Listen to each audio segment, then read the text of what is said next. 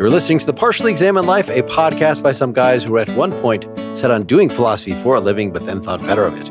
Our question for episode 285 is What can we know? And we read Nicolas Malebranche's Dialogues on Metaphysics and Religion, Dialogues 1 through 4 from 1688. For more information, a link to the text, please visit partiallyexaminedlife.com. This is Mark Linsenmayer broadcasting from my invisible room in Madison, Wisconsin. This is Seth Paskin with all of the sufficient and necessary extension needed in Austin, Texas. it's hilarious you said that. This is Wes Alwan, not a modification of extension in Cambridge, Massachusetts. mm, I sense a theme. I am a mental being.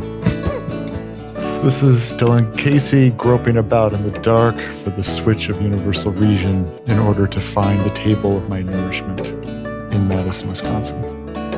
So, a long anticipated episode just because it was a name, a B lister that we joked about. But, you know, he's, I don't know, a Leibniz quality intellect, pretty close. He's the forerunner of Leibniz. Leibniz quality. No. I didn't have in mind his mathematical achievements, but in terms of the philosophy, there's about seven people in the history of the world that are Leibniz quality. And then, well, are you thinking, yeah, what is Leibniz quality Bean, was that your, your way of saying he's a second rater of some sort? Or he was trying to elevate him to his first rater. This is a great example of a rationalist epistemology. We have not had a straight up "what can we know" as the question in a long time.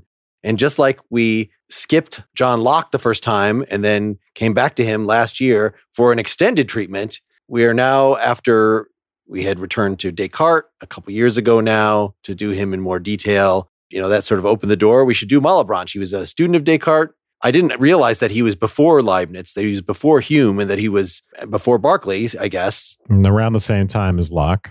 Okay, yeah. So, uh, and a big influence on those other folks. And even though we're only going to do two episodes on this text, not five, Malebranche has some long things. We chose this selection, Hackett selection of Leibniz readings, and it had some of his Search After Truth. That is maybe his most famous thing, 1674. So this is about 13, 14 years later. So this is a refinement and it's written in dialogue form. And according to the editor of this book, Steven Nadler, is just much better written in general. So this seems like a painless way by comparison to Search After Truth, which is more of a tome, from what I understand, that we would get a good picture here. And I don't know, it's funny that we're doing this right after Twain, you know, another dialogue. I found this really enlightening in a lot of different ways because of the whole history of early modern philosophy and German idealism that comes after it, which is really preoccupied in different ways with some of the same points. So, for instance, when Kant says, Yeah, we're not going to do rational intuition, I don't know if I could have spelled out exactly what he meant by rational intuition, right? When he wants to say space and time, you know, our intuitions that we supply that come from our own minds and the, you know, how do you spell out the alternative in terms of rational intuition? Well, Malebranche does that here. When we intuit extension, spatiality, we're dipping into the mind of God via rational intuition. So you get a point of view here which later philosophers reject and you get other points of view that similarly, you know, there's a counterpoint to Locke. The idea that generality can't come from just assembling different particular ideas together. He's going to say why by associating generality with infinity. What I think like fleshes out my understanding of early modern philosophy and then even later idealist reaction to it. I enjoyed it a lot more than I expected to. If you listened to the nightcap recently, you would expect that I didn't expect to enjoy it at all. so for me, similar to Wes, is it clarified some of the things that came later, but also I got a little bit better idea about how one would make the mind body dualism argument sort of double down on that. I mean, Descartes is famous for formulating it but in all honesty and practicality, I guess I never really engaged the Descartes that really focused on that part. And so hearing Malebranche really make that sort of a central focus of his work, and especially the beginning of it, getting to ideas being the thing that we're connected to and not connected to the world, it was enlightening. One theme here is that the intelligible world, the world of ideas, is something to which we have more immediate access. It's more real. And this is what we'll later what we will call the a priori realm. And it is the realm of necessary connection, the kinds of things that grounds mathematics, grounds the sciences. There's one other important connection that comes up that becomes a later preoccupation. In fact, it kind of reaches a climactic moment in Hume and right knocks Kant out of his dogmatic slumber. This idea that causality is not something that can come in through the senses, right? But also just the idea in general that generality, universality cannot come in through the senses. And so how does that work? You know, and again, for Malebranche, we are somehow connected to this intelligible realm, which is kind of identical to God, but we have this direct, unmediated access to this intelligible realm. Whereas for other philosophers, they're just going to say, well, it actually just comes from our minds. So that is what stands out most to me in this this idea of he wants to convince us that an intelligible realm is actually less problematic than the material external world. There's some camaraderie with Berkeley and all that too the material world is more problematic than the intelligible world. Just as a last opening thought, you reminded me, Wes, of the way in which it came across to me as a alternative of the same kind of problem that Plato's trying to solve with the forms right? That you're rather than you know start with the material things and look to see how the way we think of them are shadows of the perfect versions of them we just jump right to everything and everything that we perceive is somehow less real than the things that we think. And we have we have immediate access to our ideas.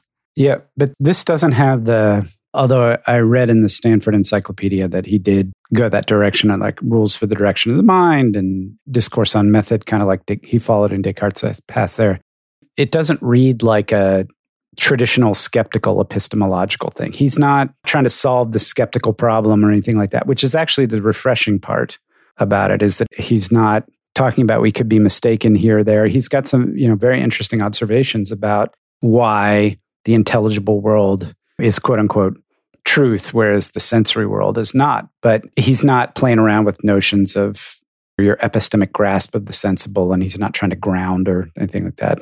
I thought he was, right? I thought he did the Cartesian doubt. These guys aren't skeptics. They use skepticism as a reductio ad absurdum, right?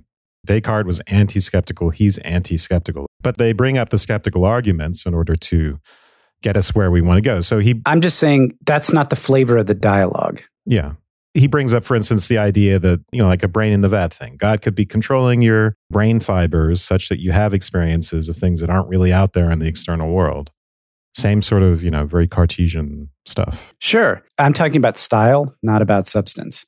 Because it's a discourse, because it's a teacher student kind of dynamic, because it's the seeker after truth thing, it's not the tediousness that comes along with, but couldn't you be mistaken about your perception of the stick in the water? Doesn't that tell you that just something, it doesn't have that kind of tone to it?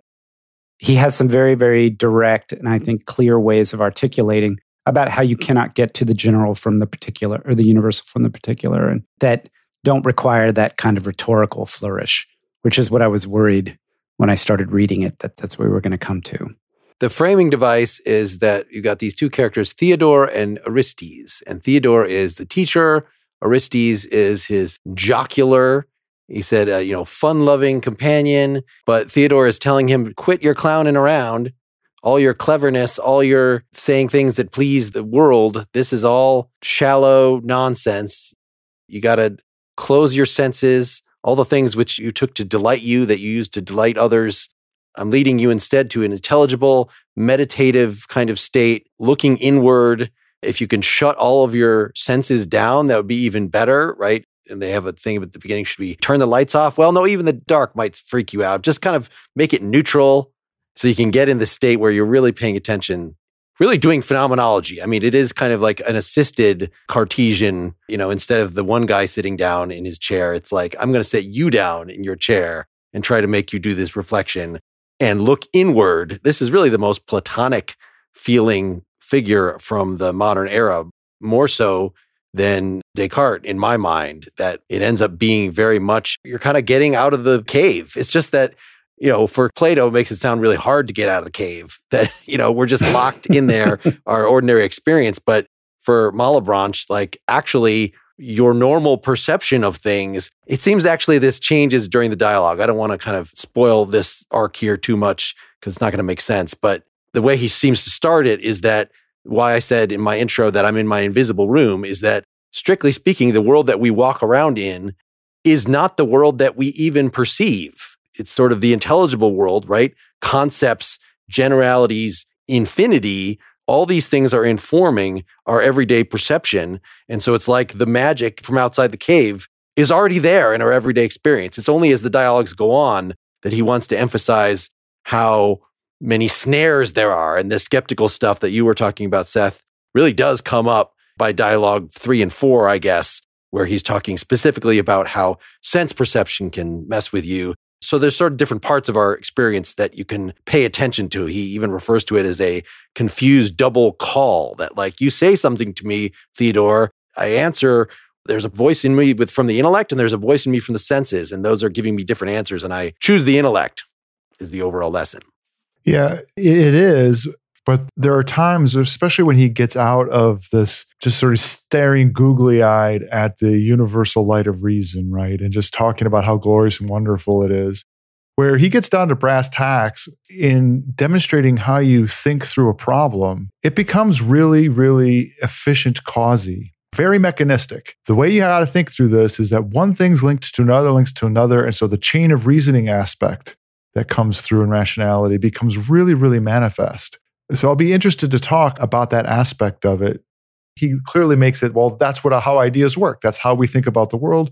We think clearly about it by having this chain of reasoning that happens. But it's the way you have to think clearly about it to sort through something is incredibly and decisively mechanistic.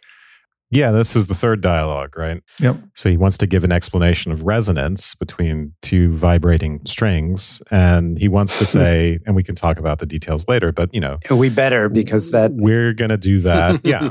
We're going to do that in scientific terms, right? In terms yep. that all of us today would recognize as straightforwardly naturalistic and scientific. The strings vibrate, the air is transferred, the vibrations transferred through the air the string wants to vibrate at a certain frequency. So there'll be interference if the frequency is wrong, blah, blah, blah, right? You could give that sort of explanation. But what we can say, this is kind of an argument for the primary secondary quality distinction. We want explanations in terms of extension and motion, spatiotemporal qualities in terms of matter. What we don't want is someone to say, hey, there's sound spread out there in the world, right? Qualia, the qualia are out there.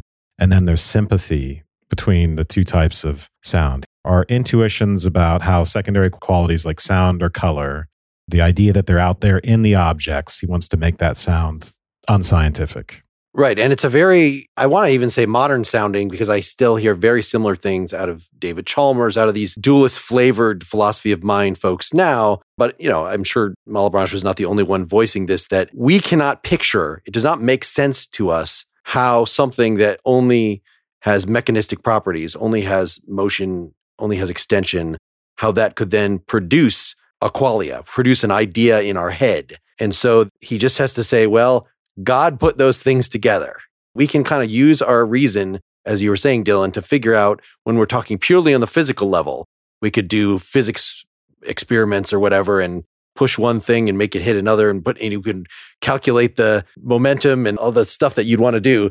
But what you can't do we can draw correlations between when I pinch you, this will hurt.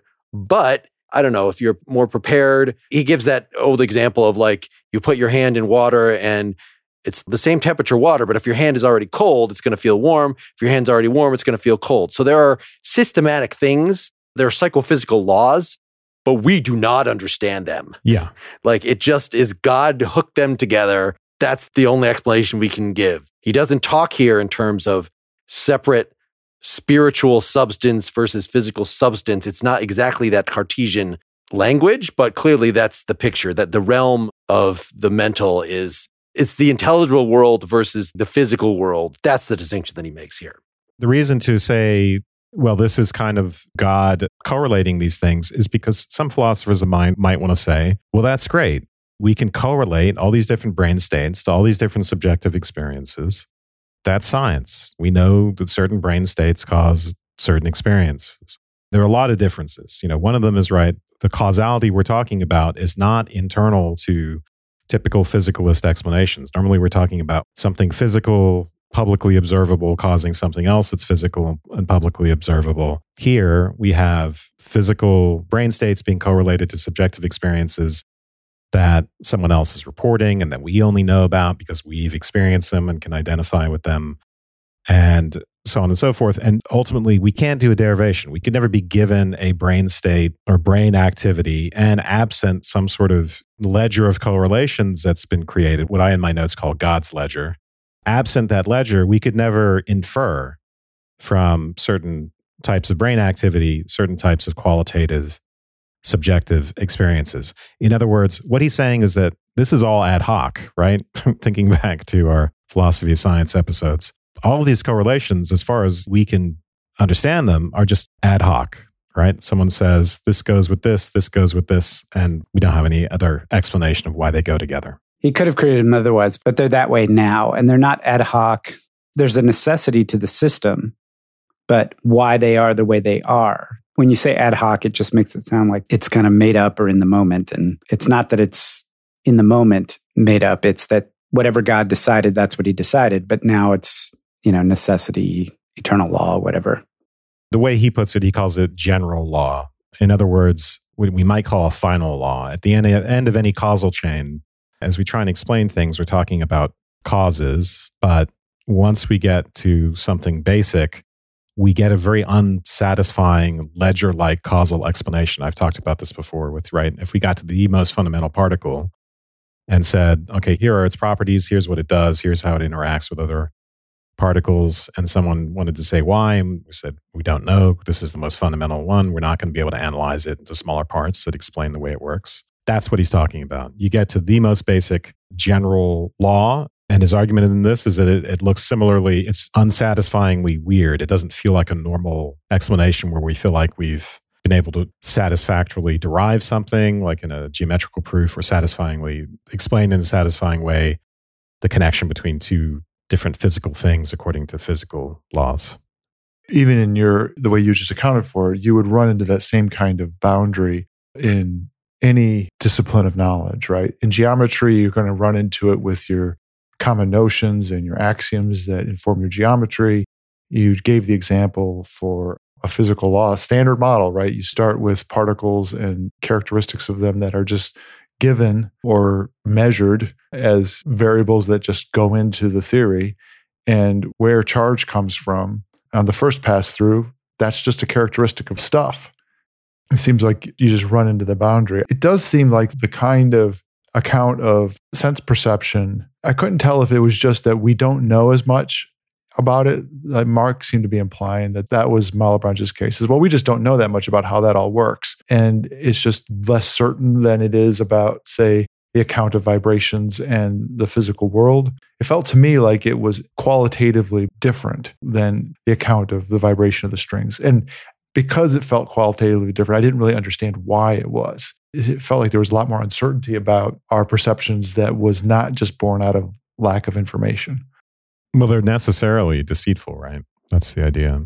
The explanation in terms of the vibration of the string, that's access to the intelligible realm. We're working in the intelligible realm at that point, and that's part of the point of that example. When we talk about sound being spread out, that's when we're in the realm of deceptive perception. I'm fine to continue this part of the conversation when we get to the um, sp- string vibration thing. But I agree that part of the th- is having mechanical causes.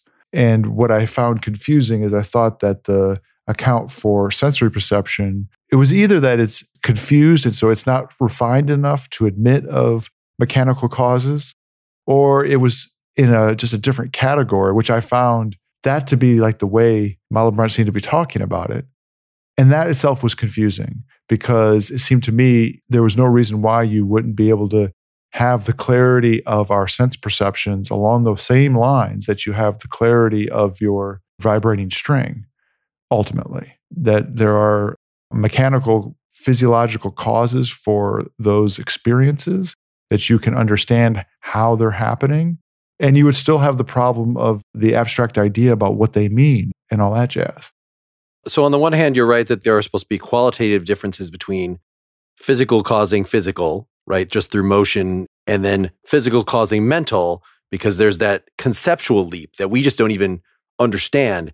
However, I'm also reading this through, I don't think we've explicitly said the reason we're doing two episodes here, besides that it was just too much effort for us to figure out like a selection for one episode, is because the thing that he is famous for, which Wes referred to at the beginning, is is theory of causation called occasionalism. We don't have to define it now. We're going to talk about it at great length next time when we actually read about it. He refers to it several times in this, though. He straight up says, I'll prove this later, but here's what's going on. Okay. The way that it appears in here is in the mind body distinction, is that you're right. He says many times things in the body do not directly cause things to happen in the mind. He says all of them actually, but just in summary towards the end, he'll say, Okay. bodies don't cause minds, minds don't cause minds, and bodies don't cause bodies. Right. Okay. So this is where he's going to get with occasionalism. I think he's playing here. I think there's a rhetorical game going on to say, isn't it mysterious how something simply moving around a substance could cause an idea to jump in the mind? And you're going to say, oh, yeah, that is mysterious. And then he, in our next reading, is going to say, actually, it's also pretty damn mysterious how one physical thing could cause another physical thing to move. In both cases, we need God to jump in and be the explanation for the actual causation that's going on in every single circumstance. So this is the thing that he was anticipating Hume, that Hume likewise said this whole idea of one physical thing causing another thing, we're imputing like a mysterious power in the first thing that it somehow and so I think he's getting that discomfort straight from Malebranche. So I was reading that, you know, what I know about occasionalism and what we're going to read explicitly next time throughout this reading, that he's preparing the ground by, again, making something less controversially weird prepare us for everything. But he's very fine right at the beginning to tell us stuff like the room that you're in is strictly speaking not visible to you. Like he's willing to say very counterintuitive stuff right up front. Well, he even uses this phrase bodies in themselves. I don't know if you remember that. Very reminiscent of the thing in itself in section 10 of the fourth dialogue. So he'll tell us we do not see bodies in themselves. All we see is our ideas you know, this idea is pretty straightforward by now, right? Well, first there's Kant, and then there's Locke, and distinctions between secondary qualities and primary qualities. But the idea is that what we see and feel and experience when we experience an external room is just kind of a veil of illusion that doesn't give us access to things as they are in themselves, at least the qualia don't, except to the extent right? That they are extended, that they have these certain scientific qualities to which we do have direct, unmediated access. This is kind of reminiscent of Hegel in a way, it kind of returns to this, but we have direct access to extension as intelligible, to all these necessary aspects of any given experience. But as far as the trappings, the colors, the sounds, all that stuff, that's just in the mind. But he has a different enough way of breaking things down. I mean, of course, seeing this as a step toward Kant's making the distinction between phenomena and noumena is right on. But it's interesting that for Malebranche, the phenomena, the world that we actually are in touch with, that is the intelligible world. That is the world of the forms. That is the world outside the cave. So when you say, well, we don't have access to the physical world in itself, the physical world in itself is like kind of all corrupt bullshit and is not something that he's really that interested in except insofar as, yeah, we want to give scientific explanations about movement and things like that. But the good stuff, the thing that he's wanting us to really pay attention to, is all going to be in our experience of things. So even the beauty of the sunset, and again, this is something that he changes from the early dialogues. He seems to be saying, you think that you're beholding the beauty of the world around you. But actually, the beauty is in your mind in a shared mental space, right? A shared platonic form like mm-hmm. mental space. That's where all the good stuff is. This thing that you're attributing it to, the real world, that's just kind of, ah, that's just material. You know, it's just substance, it's just extension. So it's not like this, oh, if only we could get to the things themselves, the physical world, like, because the physical world is as Plato, you can't say just extension because extension is in these dialogues like the most important part of the intelligible world, right? Intelligible extension. So, yes, extension is like beauty. in its intelligible form. It gets complicated, right? Because we have particular extended things that we have access to in part by the fact that they vary in color, right? He brings up the fact that your differences in color allow us to detect shapes, for instance. So we have particular extended objects which in their secondary qualities, those secondary qualities are not out there, they're not in themselves, but extension per se and other intelligible qualities are access to them even in particular things. Yeah, that's access to something real. It just happens to be in the intelligible realm. We get manifestations of objects that, it's very platonic, objects that participate in the intelligible realm. This is getting down the avenue of the part that I find a bit confusing. So, the way you just talked about it sounded right that extension is the thing that we have access to in itself. It is part of the infinite. It is the correspondence to being. It's like being. And then particular objects in the world participate in extension. They are instances of extension, but they're all finite. So it's in that way that we get a connection between the intelligible, make it intelligible by it participating in that extension. Mm-hmm. But then there are a whole bunch of other things, that these secondary qualities or whatever, that don't participate in extension because they all just, quote unquote, just happen in the mind.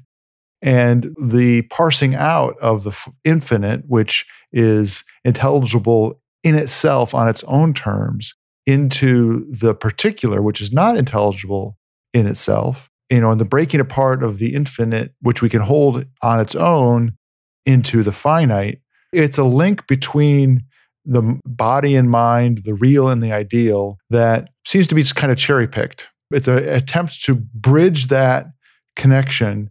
What seems cherry picked? Extension. You, I guess you could call it being, you could call it anything. He's standing from the intelligible realm that extension is the thing we have access to. And now the means by which the things in the world are intelligible is because they participate in extension, but only in a finite manner which is like saying they're intelligible to the extent that we can do science on them. It's helpful to listeners to know that it's right. Galileo is the first to push this primary secondary quality distinction. And all of this stuff arises out of the advent of modern science, where people are looking at light, right? And they're thinking about particles, they're thinking about waves, and they're thinking about the fact that when we see color, it just means that our pupils are being bombarded by light of different frequencies, which is like a huge wow moment yellow isn't really out there. It's uh, actually just extension or matter moving. That's the idea. So when he's saying extension, right, he's identifying extension with matter. And he's just saying we have to explain everything in terms of matter and the motion of matter, in terms of naturalistic scientific terms. And so, to the extent that it's a science, it involves access to what's intelligible, which is predominantly, right, matter and extension. Okay, I guess I just don't understand why that's not yellow. So yellow's extension. I mean, I don't understand what the big deal is. He just doesn't like to use that language because yellow to him connotes a phenomenal property, okay. not the causal thing in the world that causes that phenomenal property. Especially because he doesn't want to say it actually causes it, that it's God jumping in it. But putting that aside, yeah, it's even more complicated with Malebranche, yeah, because he just because of what Mark just said. So ultimately, he wants to get to the point where he's not explaining our subjective experiences in terms of, well, it is and it isn't. We'll talk about that later, maybe. Maybe my confusion is on the one hand, it makes sense that general terms, generalities like and abstractions aren't in the world as extension. Beauty doesn't participate of extension, and extension isn't extended, right? The intelligible world isn't just extension. Can we just clarify? So he, he even says intelligible extension is sort of the platonic form of extension and that is the only thing that we actually have access to. Somehow, though, we infer, maybe we haven't gotten to this, but you were saying, Wes, that we actually have direct access to extension as it exists in particulars in the world. I don't think so. No, I didn't mean to say that. Oh, okay. Because toward the beginning of, I'm looking at page five of this PDF version. Let us suppose, Aristes, that God were to annihilate everything he has created except you and me, your body and mine. Let us suppose further that God were to impress upon our brains all the same traces The he is in fact impressed, or rather that he were to present to our minds all the same ideas that we in fact have in our minds today. On that supposition, Aristides, in which world would we spend the day? Wouldn't it be in an intelligible world? So even though Seth, you were saying at the beginning, like, oh, he's not a skeptic, this is right at the beginning. This looks like kind of the Cartesian evil demon thing or whatever, but just getting at a similar, we actually don't know too much about the physical world or even that it's there. Like God could make it not be there. Maybe it is not there right now for all we know. We're going to assume that it is, but that's not the thing that we experience on a regular basis. Let me clarify my earlier comment just so I can get it off the table. If you are like me, the kind of person whose eyes glaze over when it comes to epistemology and traditional skepticism, and you find the assumption of the difference between mind body mistaken, and then the attempts to bridge the world with consciousness as tedious, this will not cause problems for you. It does not have that tenor, it does not have that flavor. I was talking about the style, the tone, the feeling. That's it. All right, we'll stop picking on you about that. But Mark, he does do like a straight up brain in the vat version of Descartes, right? Before Putnam does it later on by talking about someone messing with your brain fibers. Basically, as long as you make the brain do the right thing, it's going to have those experiences, regardless of whether there's something actually really out there corresponding to it. But then you're also talking about the problem of particulars. It's at the end of dialogue three where he says, whether or not I'm looking at intelligible extension or seeing a particular extended thing is about my mode of access. So he says there's three ways of seeing a circle. One of them is I can conceive it, have a concept of it, you know, the eidos of circle. I can imagine it, and then I can see it. I can see a circular particular thing to which I'm ascribing circularity via that concept of circularity. So the first way, which he also calls knowing, that's where I have access to the intelligible idea. And in that idea, there's this variation between an infinite number of particulars. That's the connection between generality or universality and the infinite. So, infinite number of different diameters fit under that concept of circle. And then when I imagine a circle, I fix the diameter and then when I see a circle, I get other sensory qualities. Maybe I get it in my imagination as well, but aspects like color. The way I put it in my notes, there's one intentional object in a sense, and it just is intelligible extension, which corresponds to what Kant called the intuition of space. So there's intelligible extension, quote unquote, diversely applied to our minds. Diversely applied, depending on the application, we might get the concept of a circle or we might see a particular circle. This still leaves us with the problem of particulars, and we saw this with the German idealists as well. It's all good to say, whether you want to say it's in our mind or it's in God's mind, that we have this direct access to the formal features of things, that the formal a priori features of things are right there for us. It doesn't tell us where the data comes from. In Berkeley, that was clear. It's like where does this particular desk come from? God is putting it in your mind and my mind, or the ideas associated with it.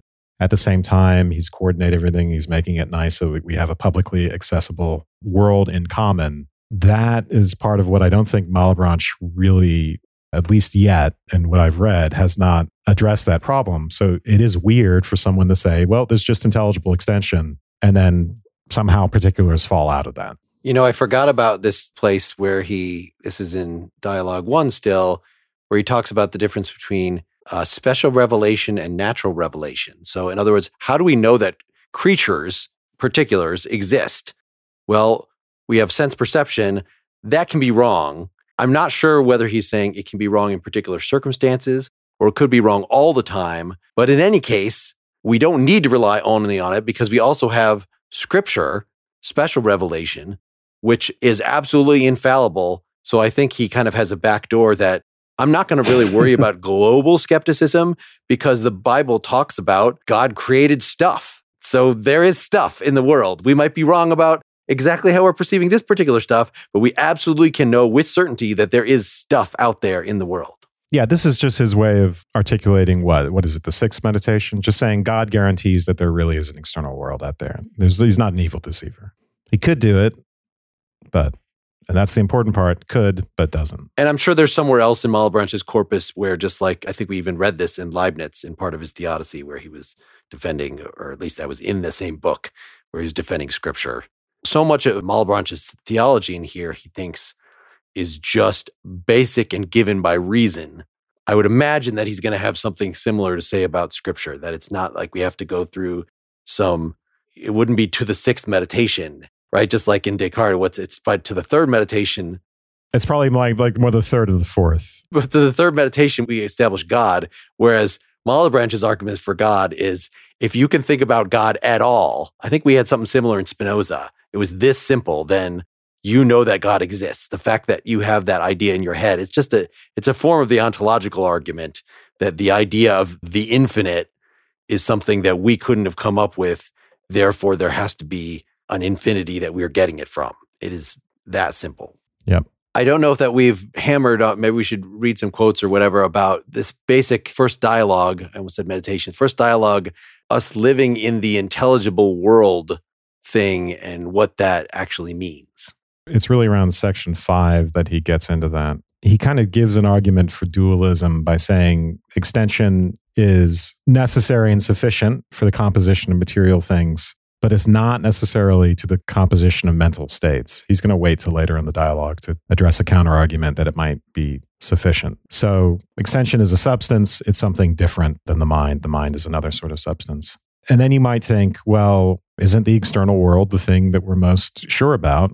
At some point, is it Aristes? Is that how you pronounce it? Says something to the effect that, you know, I feel when I press against the floor, I kick a rock and I feel it. I press against the floor and I feel it. You know, my sensory perceptions are my surest access to the world in a sense. It's at five where he starts to say, actually, it's easier to demonstrate the reality of ideas, right? Just the same way that Descartes says it's easier to demonstrate the reality of ourselves, of our own minds, than the external world because we have direct access to them, whereas we have mediated access to the external world, which we've gone over. I think at this point, he mentions the whole brain fiber example. The existence of the external world is not necessary to the existence of the ideas that we have about it and the properties that we see in the external world are not really in it. They're just in our minds. By the time he's getting to seven, that doesn't mean that there's not a mind independent reality. We need that. And that's where we start to get into this kind of intelligible platonic world, which is mind independent in the sense of independent of our particular minds. It's still mind like, right? It's the mind of God or it's intelligible or whatever you want to say about it. But it's not just that when I stop looking at something, it vanishes. He brings up that direct example. So, this intelligible world is our external world in a sense. It becomes that for Malebranche. Yeah, and it has transcendent qualities that he ends up worrying quite a lot about. Yes, we know just by thinking about, as I was saying, that you were saying that it is Platonic, any of our ideas, not just like the ideal form of dog or the ideal form of the number one, but even a momentary idea that I have about this particular yellow on this particular object, that idea exists as an eternal entity. And he has arguments for that, that we could stop thinking about it and then we could like, what shade of yellow does that have again? You could recall it to mind. And somehow these are all supposed to show that it's not just that our mind invents it. It is not recollection either, exactly. It's capturing it from this shared mind of God, external, intelligible world. And there are things in that intelligible world, specifically God. This whole intelligible world is kind of God's body. And so there's all this worry in dialogue four of like, so are we really in getting hold of the intelligible world? Are we perceiving God? Well, in a sense, we are. We're perceiving sort of the God stuff, but we're only perceiving God as the side that he shows to us, basically. The forms of ideas that then enable us to make sense of what we take to be the physical world like it's kind of, you know, has this platonic structure of form versus thing, but we never, God himself is a transcendent being within that so that we can know immediately because we're perceiving the God stuff that God exists, but we can't know God in his simplicity, in his ultimate perfection, God in his own internal nature. So that's interesting that there's a transcendent thing in the intelligible world. You know, it's not just that in the physical world, there's stuff that transcends our experience of it. Intelligible world as well. Someone might want to say, well, if you're saying God, it kind of is intelligible extension plus a bunch of other things, right? A bunch of other intelligible things, including his perfections. Are you saying that when I look at a particular table, I'm seeing God? And the response to that is no, not in the particular, but only in its formal aspects, only to the extent there is something necessary and intelligible so whatever is intelligible in that table, it's maybe its rectangularity, and maybe even more abstract than that, to the extent that I'm in touch with the infinite. Anytime I'm in touch with generality, with what is noble, with what is universal, I am in some sense connected to the infinite, and that means I have to be connected to God. Again, the infinity part there is just that to understand it as rectangular is to understand it as something that could never come about by induction from a bunch of particulars. It has to be that there are an infinite number of particulars that fall under that generality, that general idea, and I can never build up that general idea by simply multiplying particular after particular. We could talk about that specific argument later on. So we kind of see God in the interstices. I don't even know how to pronounce that word. We see we see God in the structure. we see God in the joints of things, not in their materiality. Interstices. Interstices. That's not. It's definitely not that. Yeah. One of those words you read a lot, but you never use or pronounce. Any other sort of broad themes to elaborate living in the intelligible world and this before, you know, we're going to wrap up part one pretty soon. I've been just listening to particularly you two go back and forth. It's just accentuating my confusion about what experience is for Malebranche because he seems to powerfully come from the point of view that the very intelligibility of experience at all is coming from the infinite towards the finite.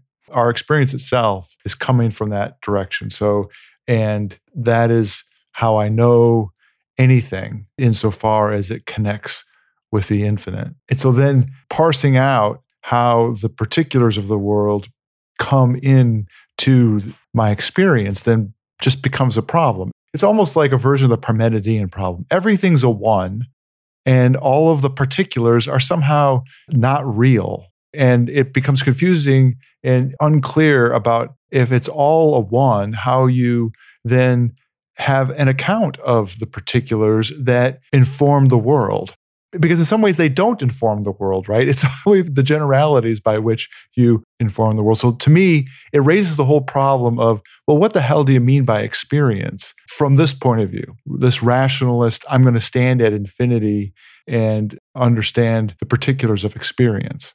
Where does the data come from? And is there such a thing as data that inform the knowledge that you have? And this gets to the mind body connection and what kind of connection it is and how it's informing or getting informed. And that's probably for the next section. But I was confused about that when I was reading Malebranche because the way we've been talking about, and particularly Wes and Mark have been articulating this rationalist account in Malebranche, sounds right to the Malebranche that I read. I'm just way more confused about what the heck experience could possibly be. And it might just be that experience is completely degraded for Malebranche. He certainly talks about that in his flowery language. This is that thing that I keep referring to as between what I'm seeing in the early dialogues and the later dialogues within our thing that it does sound like in the early dialogues, our entire experience is of the intelligible world.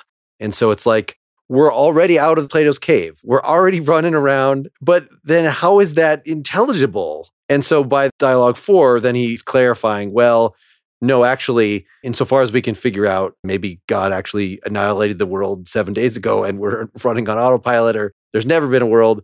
But at least if you read the Bible that says there really is a world, then the things that are caused by bouncing particles hitting our sense organs, giving rise to ideas in us, it comes from such a mishmash of different purposes that it ends up being confusing to us, right? He really sounds very modern when he talks about like the evolutionary advantage.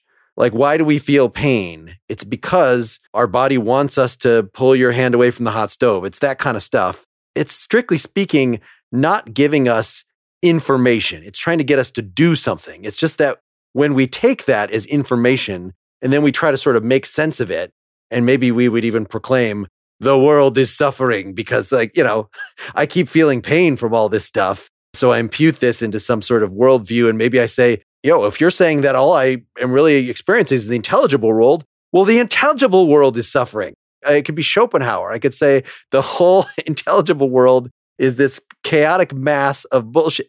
And Malebranche wants nothing to do with that. So he has to have some sort of dividing line between, okay, I know I said earlier that everything is outside the Plato's cave and you're experiencing everything so wonderful and pure and intelligible.